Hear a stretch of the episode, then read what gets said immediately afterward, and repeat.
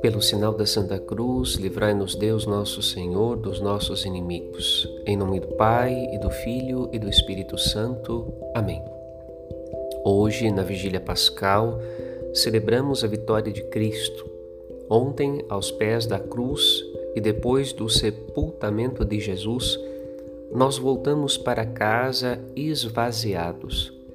São Paulo nos fala deste bendito esvaziamento o Filho de Deus esvaziou-se de sua glória e assumiu a nossa humanidade. Fez-se simplesmente humano. E sendo humano, também se esvaziou da sua dignidade humana, fez-se escravo e morreu na cruz assim, como um escravo. Ao término das celebrações, que recorda a paixão de Cristo, resta-nos um profundo vazio na alma um sentimento de profunda desolação.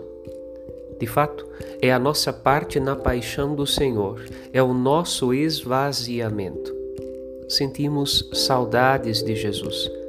Como Maria Madalena, não nos contemos de saudades das palavras cheias de amor do Mestre de Nazaré junto às águas do mar da Galileia.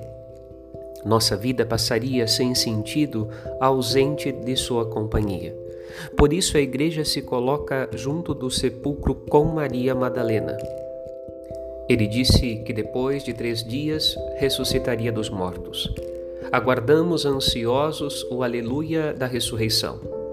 Como um herói exultante em seu caminho, Jesus vence a morte e nos preenche da sua presença. Não são mais nuvens e fumaça a envolver a tenda mosaica onde se escuta a voz de Deus. É o próprio Senhor que nos envolve em Sua glória e fala ao nosso coração. Padre Rodolfo.